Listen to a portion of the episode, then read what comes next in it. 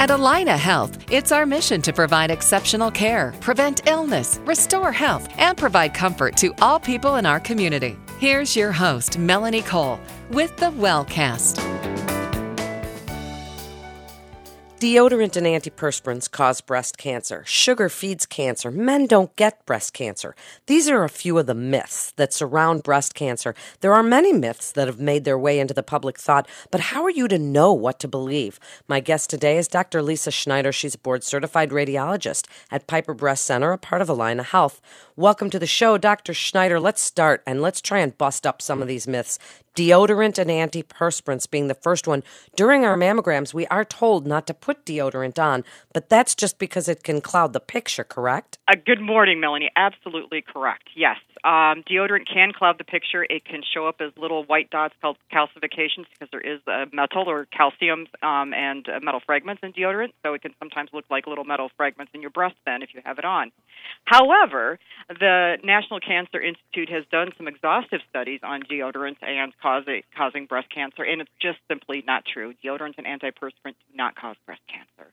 So let's go to the second one I mentioned sugar, because boy, we sure hear a lot about sugar, and certainly we have an obesity epidemic, and there's also an epidemic of diabetes in this country related to sugars. But do sugars feed cancer?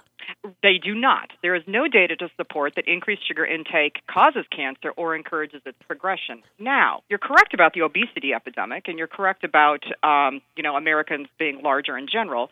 And obesity is associated with an increased risk of breast cancer. So keeping the weight off is important, but sugar itself per se does not feed cancer. So people have heard that mammograms and the radiation can cause cancer, but one that I've heard a little bit more often is that a mammogram can cause breast cancer if you do have it to spread because of that squishing technique and that it's like popping the tumor and spreading it around the breast. Right. Bust no. that one up. No, uh, mammograms do not cause breast cancer. In fact, since mammograms have been widely introduced into the United States into the 19 in the 1980s and the 1990s, the death rate, the mortality rate of breast cancer has decreased. So, um, it's because of that early detection. It's because of finding those cancers early when they're treatable and curable, and you have less aggressive options and uh, more options for treatment. So, mammograms themselves do not cause breast cancer. If mammograms did cause breast cancer, we would have seen a decrease, or I'm, I'm sorry, an increase in, in, the mortality rate of breast cancer, not a decrease. There is no, um, absolutely no evidence in any literature that I am aware of that uh, having a yearly annual mammogram after the age of 40 has caused a woman's breast cancer. And a big one women are afraid because over the years we've heard about hormone replacement therapy as you start to enter perimenopause and menopause when yes your risk of breast cancer is increased because of menopause but hormone replacement therapy and even in younger women birth control pills do these contribute to breast cancer? Well and the answer is a little a little gray here. So it, it depends.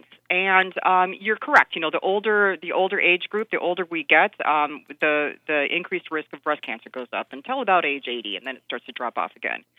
But um, and regarding hormone replacement therapy, it depends. Now, the combined estrogen and progesterone increases the risk of developing breast cancer, and that there are some studies that show that there's a higher risk associated with the longer use of those combined um, uh, hormonal replacement therapies and women that start soon after menopause. However, the risk diminishes after five years of discontinuation. So, if women are taking this combined therapy and just to get them through some perimenopausal symptoms for a couple of years, and they're off of it, then after five years, their risk really goes goes down. And then the estrogen only um, hormone replacement therapy, it, it's less clear, and there's conflicting studies on this. One study that was part of a World Health um, Initiative study showed that estrogen alone, that there was actually a decreased risk of breast cancer of about 23%. But there are some studies, some observational studies, that have shown that there's a slight increased risk in estrogen users, particularly in lean women who started soon after menopause. So it's not exactly clear. This is where it's just important for a woman to talk to her doctor about her personal risk of developing breast cancer versus sort of perimenopausal symptoms. And while we're talking about personal risk, and we will get into the BRCA gene, but what about alcohol consumption and cigarette smoking exercise, lifestyle choices, because we've heard both ends of the spectrum that they do contribute. We've also heard that things like folic acid can help negate some of the effects of alcohol on that risk for breast cancer? Right. So I call these the modifiable risk factors. And so I always tell women, you know, we can't change our sex, we can't change our aging process, we can't change our genetic profile. But we can change things like postmenopausal obesity and alcohol consumption and breastfeeding. So, numerous studies have confirmed that alcohol consumption increases the risk of breast cancer in women by about 7 to 10 percent for each 10 grams, and that's roughly one drink of alcohol consumed per day. So, the um, American Cancer Society and a lot of um, bigger health groups recommend that women only have one drink per day. They've shown that women that have two to three drinks per day have a 20% higher risk of breast cancer compared with non drinkers. Um, alcohol use increases our estrogen or androgen levels, which promotes a potential environment for breast cancer. Um, and then, in terms of the breastfeeding, it's it's it's um, uh, beneficial and helpful. Most studies suggest that breastfeeding for one year or more reduces a woman's overall risk of breast cancer. So then what about the BRCA gene? Does that mean if you are someone who gets tested that you will definitely develop breast cancer or are you just being told that you now have an increased risk? You're being told that you have a significant increased risk relative to the rest of the population. And we really try to get aggressive with these women in terms of screening for breast cancer and other cancers such as ovarian and colon. And um, and, and, and even take it to the point of when you, these women have completed their childbearing years of considering undergoing a prophylactic mastectomy and oophorectomy to prevent the possibility of developing breast ovarian cancer and just to do everything they can. Women with the BRCA gene still can develop breast cancer and ovarian cancer even after undergoing a prophylactic mastectomy or ovarian cancer. But right now, the data suggests that if you know, if you do these things, then I think at the end of the day, you can say you've done absolutely everything despite having what we would consider maybe an unfavorable genetic profile. But no, it, not all women who do have the BRCA gene get it. But once you do have that gene, um, we in the medical community, like I said, we get aggressive about our recommendations to these women. Breast cancer is always in the form of a lump, and if you feel a lump in your breast, wow, you should freak out because you have cancer. Absolutely not. The majority of the times when women feel a lump in their breast, it's either normal fibroglandular tissue or a benign lump, such as a cyst or a fibroadenoma. Um, so don't freak out. Um, stay calm. You, if you're a person that doesn't worry and it's not going to keep you up at night, I tell a lot of women that are still menstruating, follow it through a menstrual cycle. If it goes away, then fine. You don't need to do anything because it's gone. If it gets bigger, if it starts to keep you up at night, or if it becomes fixed, those are things that maybe you want to go in for a little bit sooner rather than later when we're looking at our breasts, what should we be looking for as far as skin irritation and nipple inversion, what, scaliness? What do you want women to look for?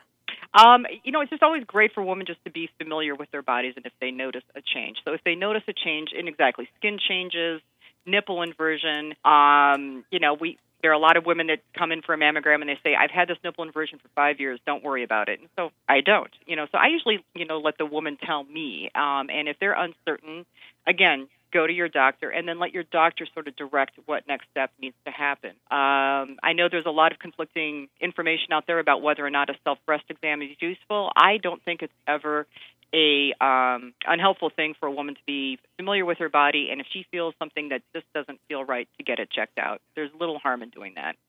And the last one is mammograms, because this being one of your areas of expertise, I would assume 3D mammograms, tomosynthesis, whole breast ultrasound, regular 2D mammogram. Are we supposed to be getting them every year after a certain age? You know, ACOG, there was a whole big controversy about when you should be getting your mammograms and how often clear up this last bit of confusion for us, Dr. Wow. Schneider. Well, I, I, I wish I had an hour. It is it is a confusing topic. I will say that all of the um, all of the, the, the bodies of information that are out there, the American Cancer Society, the United States Preventative Services Task Force, the American College of Radiology, ACOG, they all agree on one thing. They absolutely all agree that the most lives are saved if women start screening mammogram commencing at age 40 and annually thereafter. However, where they disagree is the potential harms of mammography, the potential false positives, and the unnecessary biopsy that we have to sometimes do to make sure there's not a cancer there once we find an abnormality on the mammogram. So that's where they disagree and recommend that women start at different ages and perhaps not every other year. I work in a breast center every day. I see the benefits of women getting a mammogram starting at age 40 and every year thereafter. I've seen the data of, of the death rate going down from breast cancer by 30% because of early detection and improved therapy. And so, um, and I work in this area, and it is it is not a frightening or scary area for me. I I see very little downside into having a mammogram after the age of 40. There's just not a lot of downside to a woman to do that. So, wrap it up for us with your best advice for women about when they hear these myths and their girlfriends and they're all talking about these things birth control and hormone replacement and all of these things put together. What do you tell women that you really want them to know about good breast health? You know, you are in control of certain things. You are in control of your lifestyle and what you put in, and um, and your your exercise routine. And I would just urge women to to talk with their doctor and go to the American Cancer Society. They've got some great guidelines for healthy living and a healthy lifestyle. Those are things we can control. And I just usually kind of, you know, give this work back to the woman herself to do. And I think that's empowering. And I think uh, we also can give women knowledge. And so I always urge women to talk to their doctors and go on reliable websites such as the American Cancer Society or WebMD.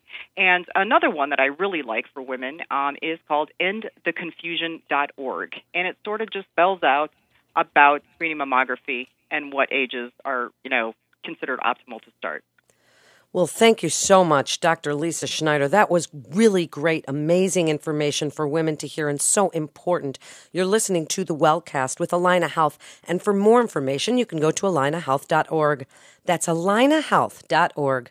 This is Melanie Cole. Thanks so much for listening.